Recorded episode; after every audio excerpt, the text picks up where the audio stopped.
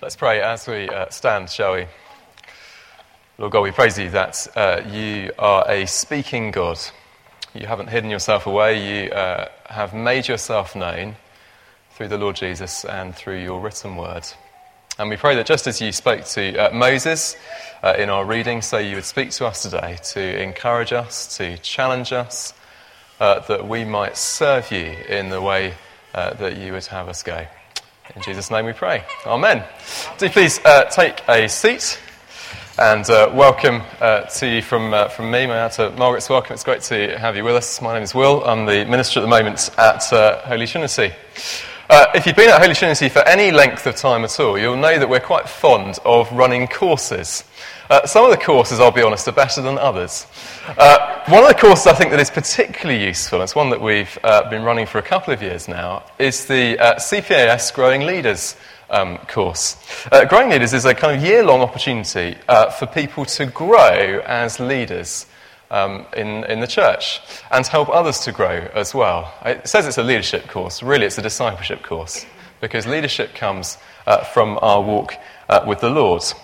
Uh, it opens with a very fascinating exercise. So, the first thing that participants are asked to do is to uh, sort of draw a picture or write some words of what comes into their mind when they first hear the word leader. And you can imagine what people tend to, to put down. It's sort of, you know, these strong alpha male types, uh, you know, strong, powerful, clear, decisive, all those kind of, uh, kind of things. The second part of the exercise ask them to sketch out or think of somebody who has been particularly influential on them as a leader. And the contrast is striking. Because I don't think I've ever run the course or been across a case where someone has actually put somebody who would have matched up with what they'd first uh, put in the first part of the answer. It's almost always been people who would not conform to our uh, image or our imaginations of what a leader looks like uh, picture, isn't it, of a strong, uh, dominant alpha male leader. That's pretty hardwired, isn't it, into, into our culture and into our consciousness. And yet, it falls down so often in our experience. Leaders aren't like that. And that's true, actually, of the Bible as well. Because the picture that the Bible holds up of leaders is often very different to that that we would imagine. Uh, the Bible is full of examples of people uh, who the world would have looked at and said they could never have been leaders. And yet they were the people that God graciously called uh, to serve him. Uh, Phil helpfully introduced our, our, reading for us, just to give us some context. Uh, we are in Exodus and we're sort of exploring, we're in that stage in the Exodus story where uh, God is calling Moses to the task of leading God's people out of slavery in Egypt. And our reading kind of picks up in the middle of a conversation between Moses and God. And I think in this chapter we see God overcoming two pretty significant obstacles, or as they would seem to be obstacles, uh, if Moses is going to serve him. And the first uh, one is this uh, we see God overcoming uh, a doubting leader.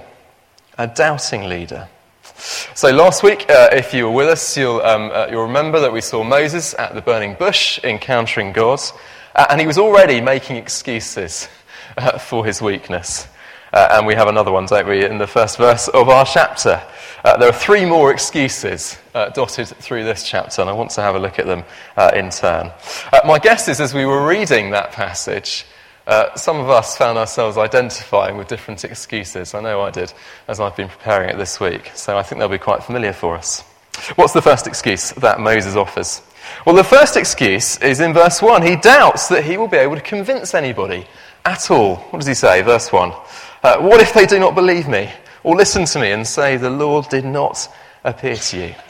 Uh, Moses doesn't believe that anything that he could possibly say uh, will be able to convince people that he's encountered God and uh, been told to serve him. He just doesn't believe it. He won't be able to convince them. Now, in his defense, he does have a bit of a track record here. uh, back in chapter 2, which in the sort of chronology of Exodus, Exodus is about 40 years before, uh, he tried this and it had gone wrong. He tried to deliver Israel from slavery. He'd sort of had this, this first hints that he was going to be called as a leader, but it had all gone pretty wrong, and he'd left with his tail between his legs. Uh, as far as Moses is concerned, why should things be any different 40 years on? He's been, she's tried, he's been found wanting. Uh, surely he's just a failure. He's got no hope of convincing anybody of anything. Why should this time be any different? But God isn't so despairing, is he? And we can see that from verse 2. Uh, God's response, however, is to graciously give Moses three dramatic signs to show that he is God and that he has great power uh, over his enemies. So we've got the staff, haven't we, that turns into a snake. Uh, we've got the hand that when he puts it inside his cloak or his jacket, you know, it turns leprous, comes out again, and, and so on, it comes back again. Uh, we've got the, the water that turns out to blood. Now, in themselves, they're pretty dramatic signs, aren't they? But there's actually a bit of a deeper significance to them. Uh, each of those three areas was a, an area that was very strongly associated with ancient Egypt.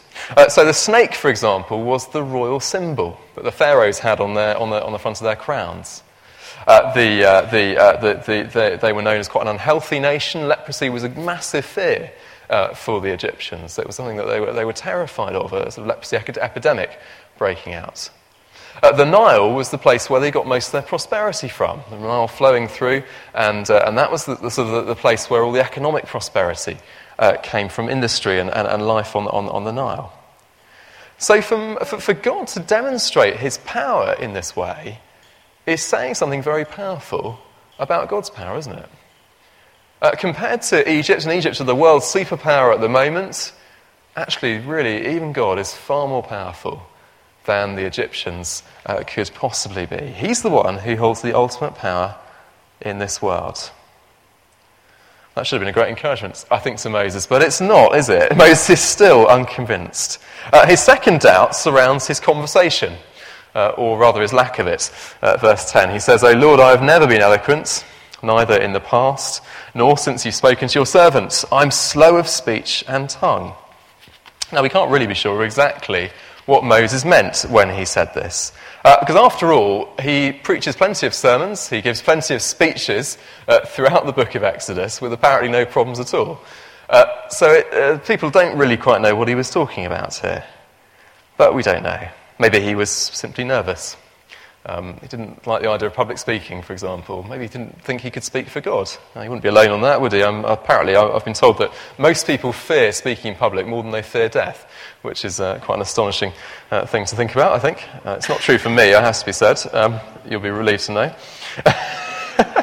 maybe he had a speech impediment uh, or something like that. Uh, maybe because he'd grown up in Egypt, he wasn't very convinced about his Hebrew. It was sort of holiday quality Hebrew. He could order a beer or something, or a, or a steak and, uh, and chips, but that was about as far as it went. The thought of speaking convincingly to God's people was, was beyond him.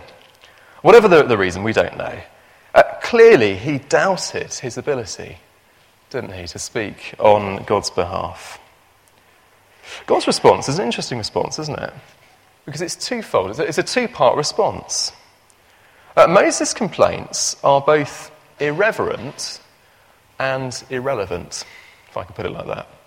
Irreverent and irrelevant. Uh, why are they irreverent?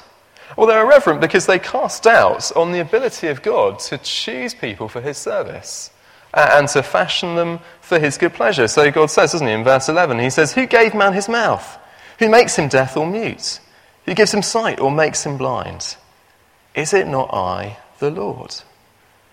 Uh, anyone who has any gifts at all, they, they, they have those gifts simply because of the good pleasure of God and his kindness. It's not because of their own intrinsic worth necessarily.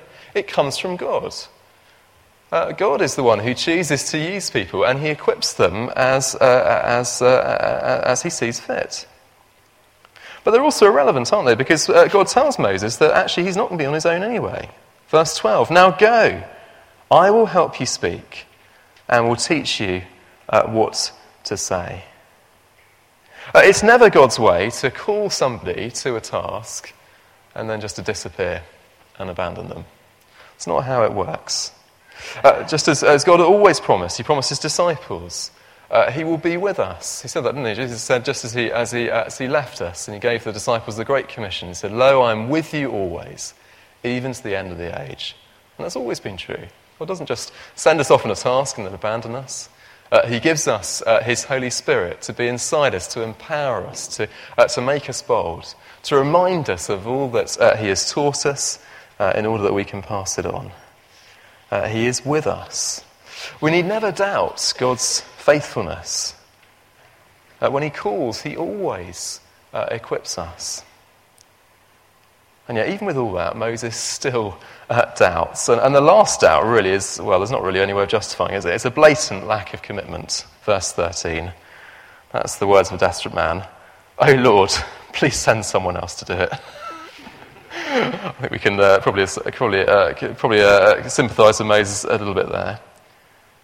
But as funny as it is, it's actually also quite tragic, isn't it? He's seen all of God's power, he's had it demonstrated in front of his eyes. And yet still he doesn't trust him. And at this point, that's when God does finally get angry. Verse 14 the Lord's anger burned against Moses. Despite all of God's patient promises, despite all of his loving reassurances that he was going to be with him, still Moses doubted him. God is a gracious and patient God, of course he is.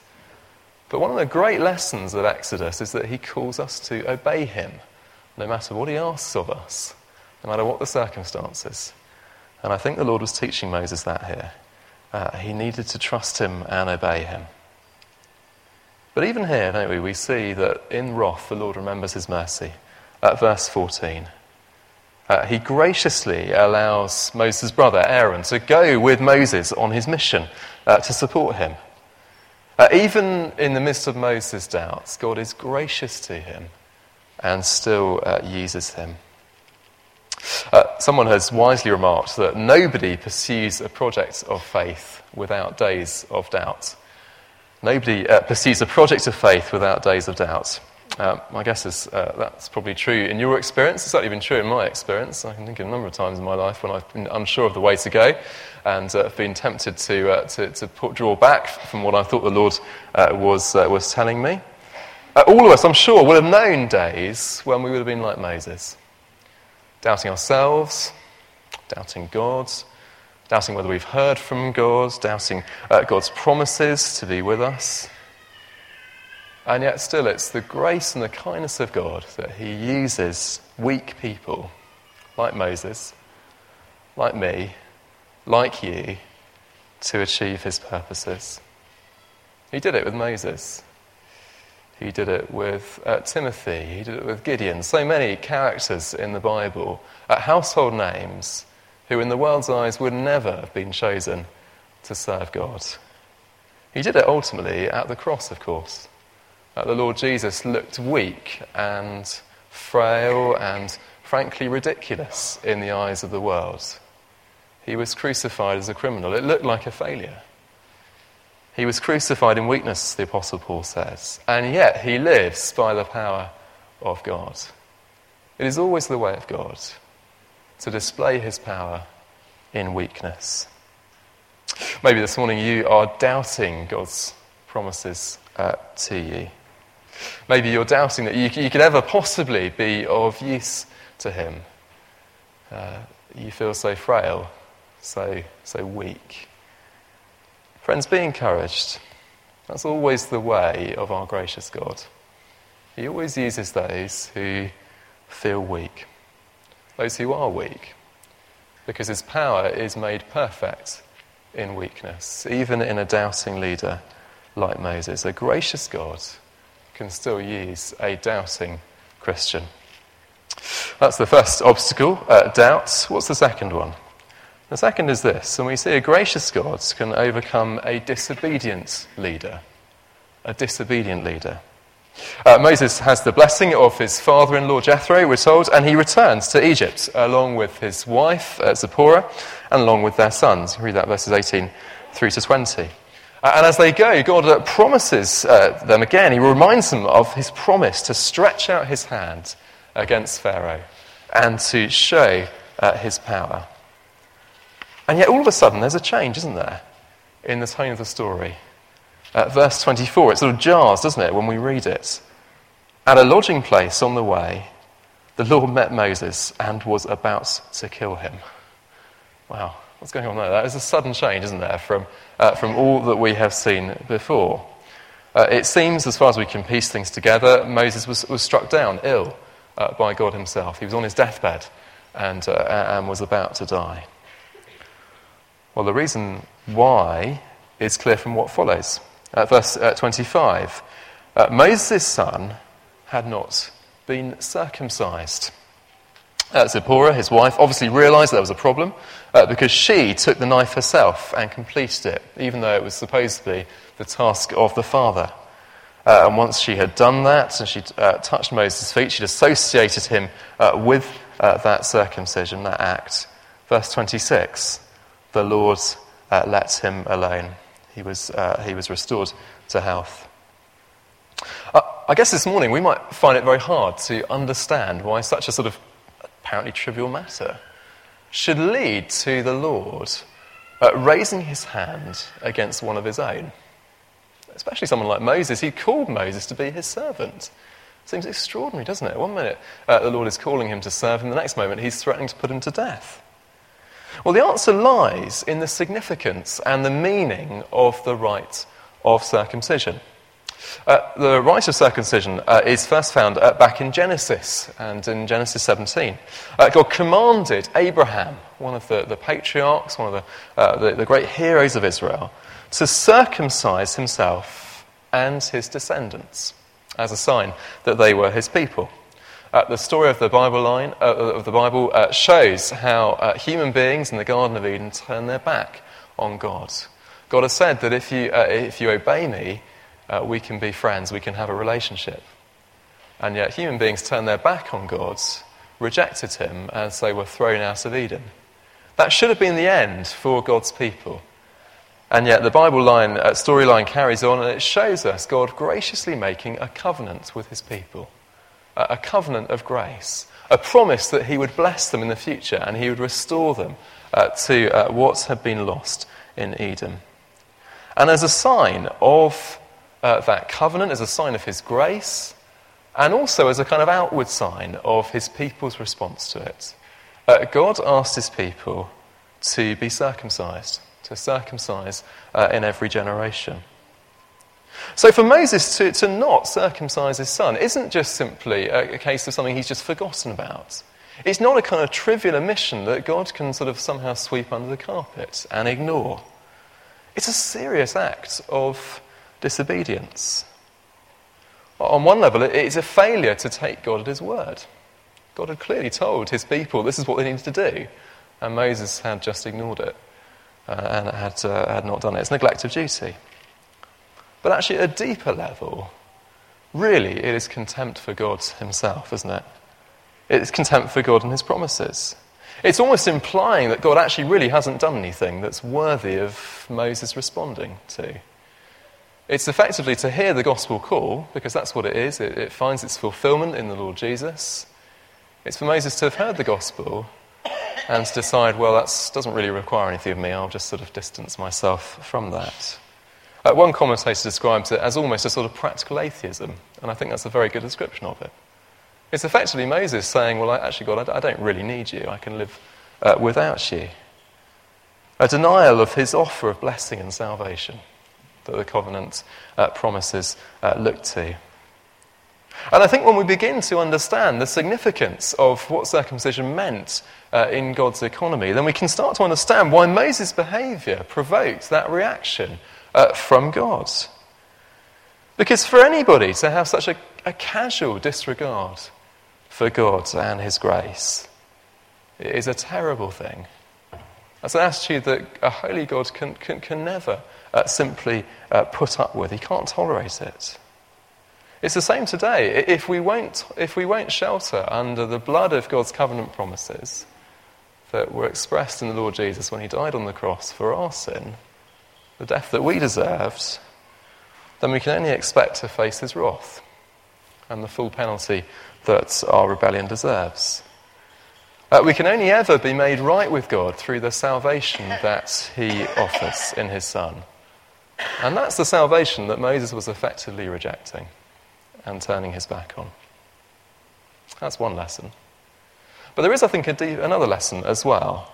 And it is that simple lesson, isn't it? That if we're hoping to serve God, then first of all, we need to be right with Him. Uh, one of the great uh, Scottish revival leaders was a chap called Murray, Robert Murray M'Cheyne. He was a preacher, I think, in Dundee, uh, a man who was remarkably used uh, by God to uh, bring uh, revival to that particular area. He was an amazing speaker, a, a remarkable preacher, very, very gifted leader. And yet he used to say frequently that he thought his people's greatest need was his own personal holiness far more than his kind of charisma as a leader or his competence. It was his character that mattered above all. Friends, uh, unconfessed or unrepentant sin will, will, will always prove a barrier between us and the Lord.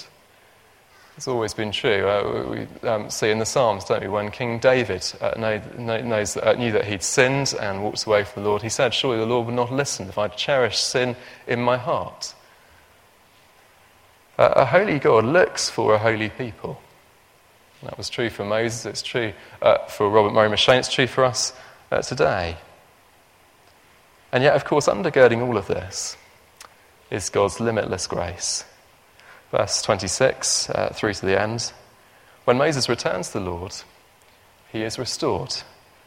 Uh, his relationship with the Lord is, is, is repaired. Uh, he is, uh, it's not because he deserved it, far from it. Uh, it is uh, because of God's astounding, inexhaustible grace demonstrated in the Lord Jesus Christ. When we turn back to him, he can make us new. He can restore us and He can use us again. It's that same grace I think that the Apostle Paul knew. Maybe you remember it in uh, 1 Timothy as he kind of recounts his experiences. Uh, I thank Christ Jesus our Lord who has given me strength that He considered me faithful, appointing me to His service. Uh, why? He tells us, the grace of our Lord was poured out on me uh, in abundance. Uh, whoever we are this, this morning, uh, whatever our, our, level of Christian service, whatever our uh, kind of uh, experience as, as Christians, whatever place we find ourselves in the Christian life, uh, all of us should be able to say the same, I think. Because all of us have hearts that are prone to wander. All of us have hearts that are prone to uh, forget God, prone to forget His commands. All of us, I think, are tempted to think that we can press on uh, in life without any regard for God. Uh, all of us should be disqualified by rights from serving God in any way at all. And yet, just like Moses, just like Paul, it is because the grace of our Lord has been poured out on us in abundance that we can be restored and we can serve Him again. Many of you, I'm sure, will be familiar with the hymn um, Amazing Grace. It was written by uh, John Newton. John Newton was a, uh, originally in his early life was a slave trader. He did some horrific things uh, as part of the slave trade. Uh, he came to Christ and uh, later in life was ordained and finished life as an Anglican vicar. And it's said that when he was late in life, he, he got quite frail, uh, got a bit doddery, but he used to say these words. He said, I can't remember much, but I remember this. I am a great sinner but Christ is a great Saviour. I'm a great sinner, but Christ is a great Saviour. Uh, he knew that he had done things which were horrific things. He had so often been disobedient uh, to the call of the Lord. And yet he knew that all that he enjoyed, all the blessings, all the mercies that he found, he enjoyed them because a gracious, loving God had transformed his disobedient heart and turned him around. I think all of us should be able to say the same, shouldn't we? We are great sinners, but we have a greater Saviour. like Moses, like John Newton. A gracious, merciful God uses disobedient people for his purposes. I don't know uh, where you are this morning, what state you come to uh, worship uh, this morning. It may be that for some of us, we, we, we do have things in our past that we know are holding us back. Uh, may I encourage you not to walk away having not dealt, dealt with it. Do business with the Lord. Uh, there's going to be prayer ministry um, at the front, um, as, as always in our services. Do, uh, let me encourage you to come forward. Don't leave having not dealt uh, with this. The Lord is a gracious, loving God He invites all of us to come to Him and find forgiveness and to, uh, to be restored so that He can use us again. He is a gracious, merciful Father uh, who wants to use us and wants to restore us. Uh, I'm told that Winston Churchill uh, used to say that it's often been, he thought it had often been those who had impressed him the least who had in fact influenced him the most. those who'd impressed him the least had in fact influenced him the most. And we shouldn't be surprised, should we really? Because so often it's those who are the least impressive in the eyes of the world who, in fact, are most influential in the hands of God. Because our gracious God uses imperfect people to accomplish his purposes. Let's pray, shall we? Lord God, all of us um, will know in different ways how we have fallen short of your standards.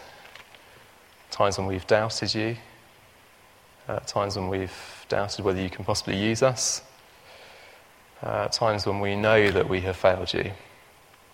And yet we praise you that just as that was true for Moses, so it is with us today that by your grace shown to us in the Lord Jesus Christ, you can transform us, you can sort us out, you can recommission us for your faithful service. Uh, we pray particularly for any this morning who you are speaking to, who know that they have fallen way short, and who just think that, that they, they could never be used by you. Uh, we do pray that um, they would find uh, freedom and assurance uh, through you and through the cross. And we pray for all of us that by your Spirit you would, um, uh, you would strengthen us, you would encourage us, you would uh, make us bold uh, to go out to be obedient to your will and to accomplish your plans and purposes. For your glory we pray. Amen.